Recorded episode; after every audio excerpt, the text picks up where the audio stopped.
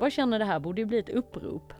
Alltså det här är ju superintressant och som sagt vi ser ju det ju i andra sammanhang där faktiskt idrotten har tagit det här. Men de är ju all, fortfarande alldeles för få. Så jag bara säger heja, vi måste nog göra mer för att... Jag tror det heter uppkast i basket.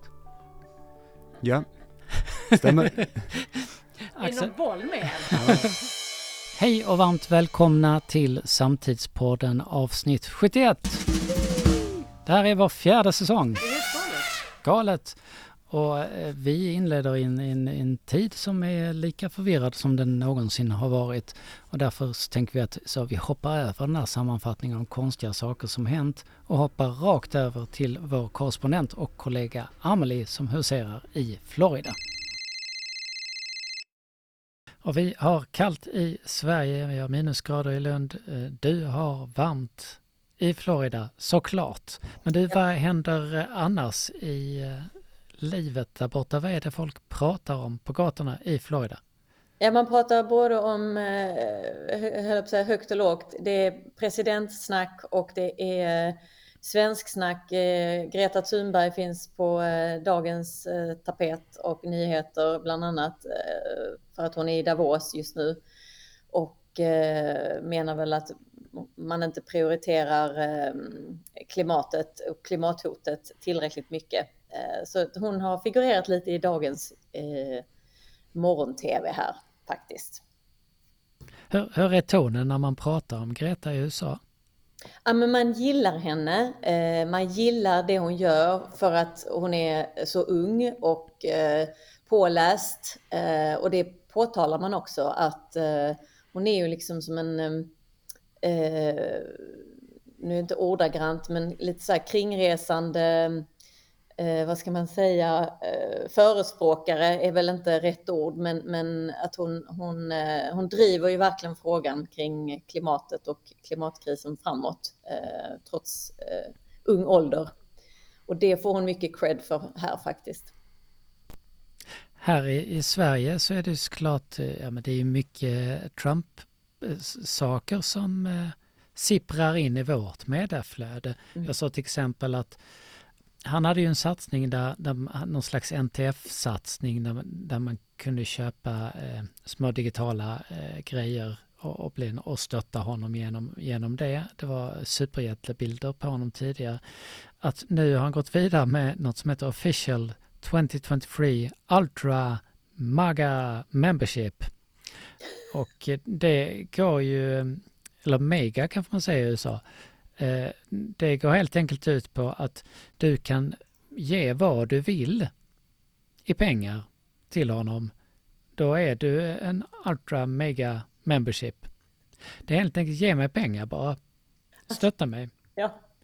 Och eh, det här är då exklusivt just nu Ja. att man kan ge pengar. Ja, eh, är det här, eh, tar de här liksom tokerierna och hans eh, sökande efter stålar, tar det upp någon plats i, i samtalen i USA? Ja, men eh, lite gör det. Fast jag skulle säga att de senaste dagarna har det nog varit mer krets kring eh, Biden, eh, som ju är den nuvarande presidenten, och eh, hans eh, eh, advokater som har hittat eh, hemligstämplade do dokument i, i hans garage från hans tid som vicepresident. Eh, det är precis samma sak som för Trump egentligen ju, som, som, så Någon har- exakt samma sak för Biden. Någon har grävt vidare, eh, fast då eh, eh, hävdar, ju, eh, hävdar man ju att eh, ja, någon, någon annan har ju packat ner alla hans grejer då och alla hans dokument och, och mappar och så när han var vicepresident, eh, när han skulle lämna sin, sitt office och eh, råkat skicka liksom, några av de där hemligstämplade dokumenten till hans, till hans hem i Delaware eh, som då hamnat i hans garage och bredvid hans eh, gamla eh, fantastiskt fina Corvette tydligen. Eh, som står där bland lite andra lådor. Så att det, det, skulle jag säga eh, har nog varit mer om det i media än, än, eh, än Trumps den här MAGA membership som man kallar det. Och det biter väl lite illa här på Biden då som är Mm. redan är, är ansatt för att han är gammal och lite glömsk och lite virrig. Mm. Att han då har de här dokumenten när han Mm. sitter som Men det är, ett president låst, det är ett låst garage ville han ju poängtera. Så att man bara, jaha. ja. Uh, nej, men så det har, väl, det har väl varit lite mer snack kring det skulle jag vilja eh, säga. Uh, men vad man också, jag tänkte koppla till Greta Thunberg som man har pratar mycket om här varenda dag, det är vädret. Alltså för att USA är ju stort som jag konstaterat och här pågår ju olika väderlekar överallt och eh, utmaningen just nu som finns i Kalifornien är extremvädret som ju har dränkt eh, ner hela kusten där och ska, skadat eh, jättemycket struktur och vägar och så. Så att eh, jag skulle säga väder, vädersystemen och klimatet diskuteras väldigt mycket faktiskt med tanke på detta. Vi får väl se var detta tar vägen mm. någonstans, mm. både med Bidens papper och vädret i Kalifornien. Och så checkar vi in med dig igen nästa vecka, Amelie. Stort tack yes. för att du var med. Vi ses då. EOS är en basketklubb. Det är södra Sveriges största basketklubb och EOS Cares, ja det är ett socialt hållbarhetsprojekt som den här klubben bedriver. Ett ursprungligt syfte var att öppna upp föreningen för alla invånare och samhällsgrupper i Lund och att utveckla EOS-hallen, som är den hallen där man då spelar basket, till en mötesplats för integration, språkträning och social etablering. Idag så har verksamheten spridits långt utanför den här träningshallen och EOS Cares driver idag aktiviteter över hela Lunds kommun och även på andra delar i regionen. Här medverkar eh, över 2500 människor i de olika initiativen och det gör EOS Cares till ett av svensk idrottsrörelses största sociala initiativ. Och vi är glada här i Samtidspodden idag för vi har en gäst med oss. Det är Axel Wallin från just EOS Cares. Välkommen Axel! Tack så mycket! Det här är ju fantastiskt arbete som ni gör inom EOS Cares. Eh, varför gör ni det? Någon måste göra det eh, och det har blivit vi som har tagit den rollen här i, Lund av olika skäl. Eh, det började med Eh, lite så som du beskrev, att vi ville öppna upp EOS-hallen för andra än bara basketintresserade och utnyttja hallen som vi äger och, och driver till eh, mer av en social mötesplats. Och, och, det började strax i anslutning till flyktingkrisen så att vi såg att det fanns ett stort behov av mötesplatser i Lund och, och vi tänkte att eh, det, det, gynnar oss och det gynnar eh, de nya och det gynnar kommunen att, att vi ser bredare på vår verksamhet och öppnar upp den för, för alla som kan tänkas mm. behöva en plats att gå till och, och lära känna folk och även ta del av de värderingar och så som bygger upp föreningen. Och var du med då från början? Här ja, vi var en ja. liten grupp som, som började planera för den första insatsen då som blev ett språkcafé och ett basketlag för ensamkommande flyktingbarn.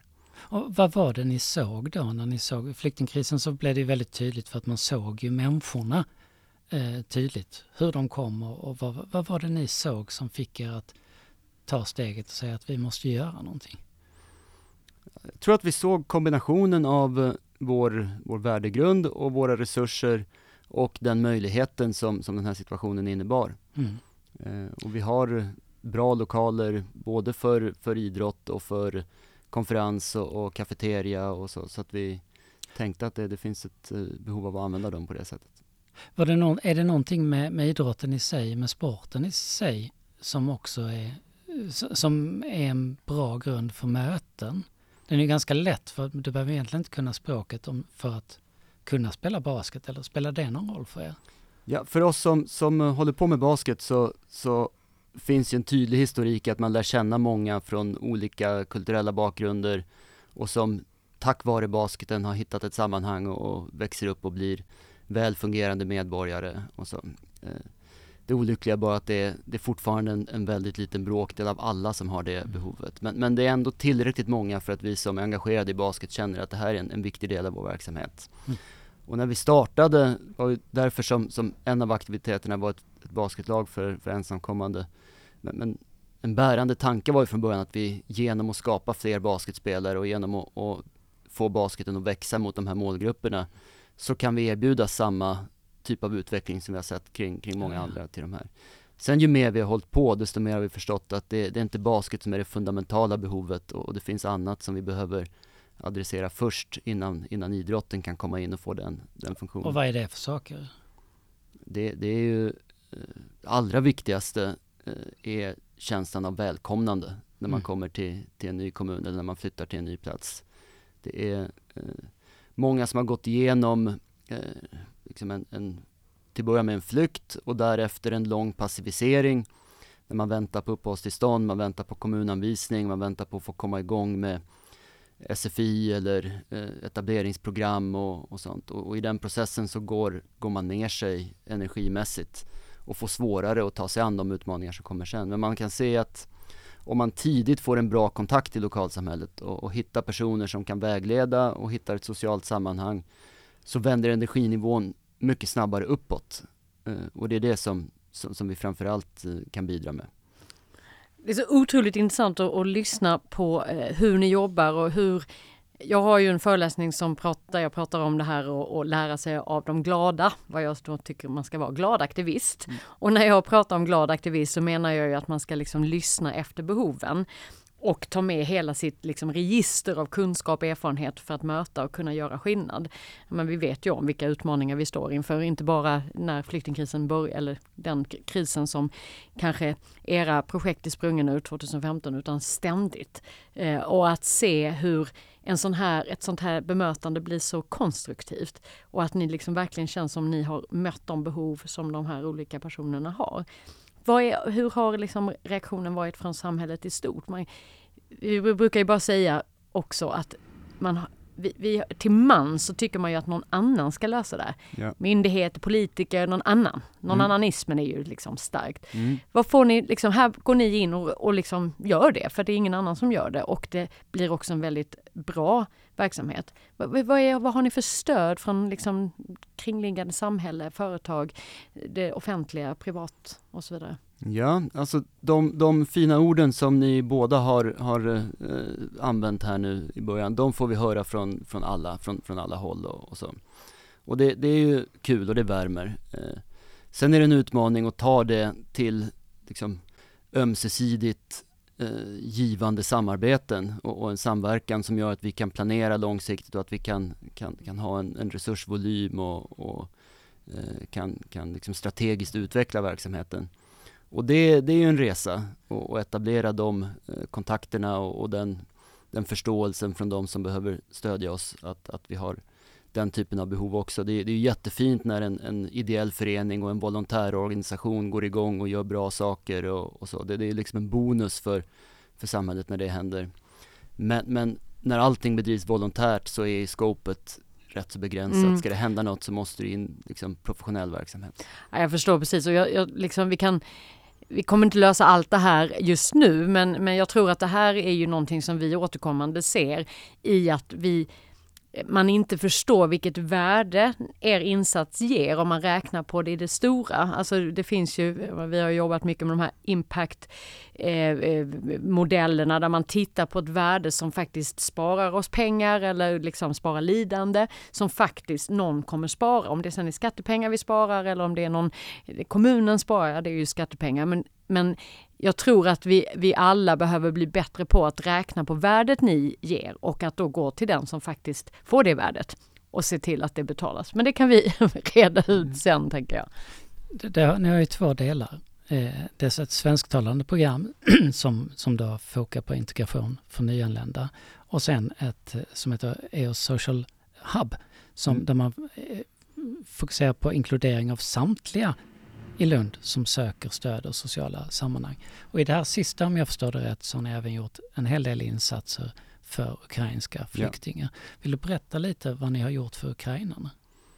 Ja, eh, det, det, gick ju fort i, i våras. Eh, inom ett par veckor så, så insåg vi att eh, vi kommer få en ny flyktingkris och vi behöver eh, organisera oss för att, att, ta hand om det. Eh, då kan man säga att vi kopierade det arbete som vi hade gjort under de sista, ja, eller de två, tre påföljande åren för, för alla andra nyanlända. Eh, modellen bygger på att vi anställer flyktingar för att arbeta med och, hjälpa andra flyktingar. Mm. Eh, och vi ser att den den vägledarrollen som, som de som vi anställer tar är avgörande för att hela samhällets utbud av service ska nå fram till målgruppen. Det, det, kontaktytan är i princip obefintlig om det inte finns personer ur målgruppen som kan lära, lära känna samhället, förstå vad, vad det finns för serviceutbud och sen kommunicera det och informera sina eh, landsmän och inspirera dem till att komma dit och, och, ta del av det. Och här när ni anställer folk, är det, är det klubben som anställer ja. folk? Eller är, kommer det, är det kommun, kommunala pengar eller är det era pengar? Nej, det är, det är vår egen organisation. Det är era egna, egna pengar, alltså, ja. där ni anställer folk. Och sen är det i vissa fall så blir det lite att vi anställer på, på uppdrag av någon annan. Att, att eh, det söks ett projekt och sen så tar vi rollen av utförare av projektet. Men det kanske inte är vi som har skapat projektet från början. Mm. Eh, men det blir, det, det är vi som har erfarenhet av att ha de här, eh, de här, de här profilerna anställda och kan arbetsleda dem och, och kan få dem att synergera med, med annan verksamhet. Om man zoomar ut lite grann, vi har många idrottsklubbar i Sverige, idrottslivet är ju starkt. Eh, vad är det som behövs för att andra klubbar skulle kunna arbeta på samma sätt? Vad är det för kunskap man behöver för att kunna starta ett sånt här arbete? Ja, det är en spännande fråga. Den, den har jag bollat några varv genom, genom åren här. Eh, det finns 20 000 idrottsföreningar i Sverige och skulle 10% av dem göra någonting för att skapa inkludering så skulle vi ha ett helt annat samhälle. Så, så att det finns ju en jättepotential i det. Eh, våran väg och den som jag tror är, är mest gångbar, det är att inte fokusera på idrotten i sig, initialt i alla fall. Eh, för att så som idrottsföreningar bedriver sin verksamhet så finns det rätt så mycket trösklar i form av eh, eh, ja, ekonomi, eh, kontaktvägar, historik kring hur man, liksom status, hierarkier kring lag och träningstider och, och allt sånt. Då börjar man vända upp och ner på det bara för att man ska skapa inkludering så kommer man sätta på ett motstånd och, och så. Det, det, är liksom ett, mm. eh, en situation som man behöver hantera. Eh, däremot så har idrottsföreningar ofta ett stort nätverk och det är en stor samling av, av människor och man kanske ibland som vi har tillgång till lokaler och, andra resurser. Så, så, att funktionen av att samla människor, det tror jag är idrottens nyckelfunktion i det här sammanhanget. Och att genom att, starta verksamheter som inte stör det man gör till vardags, som inte stör kärnverksamheten utan som bara adderar eh, och som utnyttjar föreningens kontaktnät och eh, liksom kringresurser då kan man skapa inkludering i den verksamheten och sen i steg två kan man titta på liksom, de, de, nya kontakter som man får. Ska, ska det bli basket av det eller ska det bli en, en, del av den idrottsliga kärnverksamheten eller ska det bli mer av ledare, funktionärer eh, eller mm. andra resurspersoner för föreningen och, och så. Men, men ja. Om man vänder på det då, eh, vad är det tror du som krävs för att man ska vilja ta det steget från klubbarna? Varför är det inte fler som idrottsrörelsen gör jättemycket, det vet vi, men, men sättet som ni jobbar på känns ju tämligen unikt ja. för mig. Vad är det som gör att inte fler har hakat på det och vad skulle kunna få dem att haka på det ja. tror du? Det är ju ett eh, komplext eh, entreprenörskap att starta upp ny social verksamhet och eh, en del av det eh, handlar om att göra det mindre komplext så att, så att fler, fler personer eh, är kapabla och och agera entreprenörer eller liksom agera initiativtagare till sådana verksamheter. Så, så, det är en del. Den andra delen är incitament eh, och stärka incitamenten för, för idrottsföreningar och, och bredda sig och, och, så.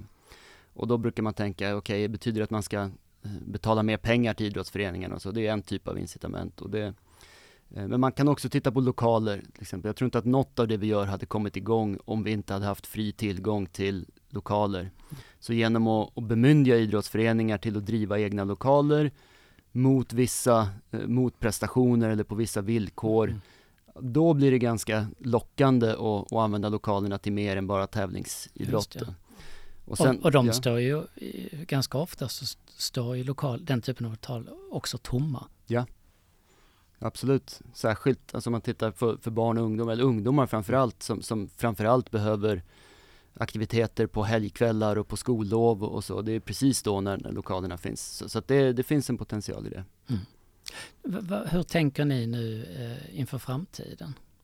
Vad har ni för, för, visioner och tankar om hur ni tar detta vidare. Den, den är jättespännande. Jag, jag, får jag gå tillbaka till eh, den andra delen av, av din förra fråga om det här med incitament. Eh, för att eh, den ekonomiska delen är ju självklart en, en del av det. Eh, och jag tror att både kommuner och eh, Riksidrottsförbundet går bort sig lite grann i att tänka, liksom vi har en viss eh, pott resurser och det ska gå till inkludering inom idrotten och så sprider man ut det jämnt över, över alla, liksom, lika för alla princip. Där Eh, jag tror att man skulle komma mycket längre om man gick in själv och skapade liksom, mindre initiativ och mer omfattande och där man går in med egna resurser, så att någon från kommunen eller någon föreningsutvecklare är med tillsammans med en förening och bygger upp en, en mer hållbar och mer substantiell verksamhet som kan, kan liksom rulla under ett par år och där finansiären också är med och stöttar och utvecklar och utvärderar eh, på samma gång. Det skulle vara en, en mer gångbar modell för att få igång sociala initiativ inom idrott jämfört med liksom, så Mm. som det ser ut nu. Och är det då en sån framtidstanke som ni skulle vilja gå mot här i Lund? Eh, ja, vi, vi eh, söker absolut kontakter med, med olika delar av kommunen. Kultur och fritid var ju de som upptäckte oss först och det är tack vare det som den här plattformen som vi har kunnat eh, utgå från när org- organisationen har, har vuxit upp, den, den kommer ur ett samarbete med kultur och fritidsförvaltningen. Så, så det är ju ett exempel på, på ett sånt här initiativ. Men man kan se att, att fler förvaltningar skulle kunna göra samma sak. Och Jasmin, det här ligger ju väldigt nära saker som vi ofta pratar om i den här podden. Vad, vad tänker du när du hör Axel? Ja, men det som var så intressant var att du nämnde ordet entreprenöriell.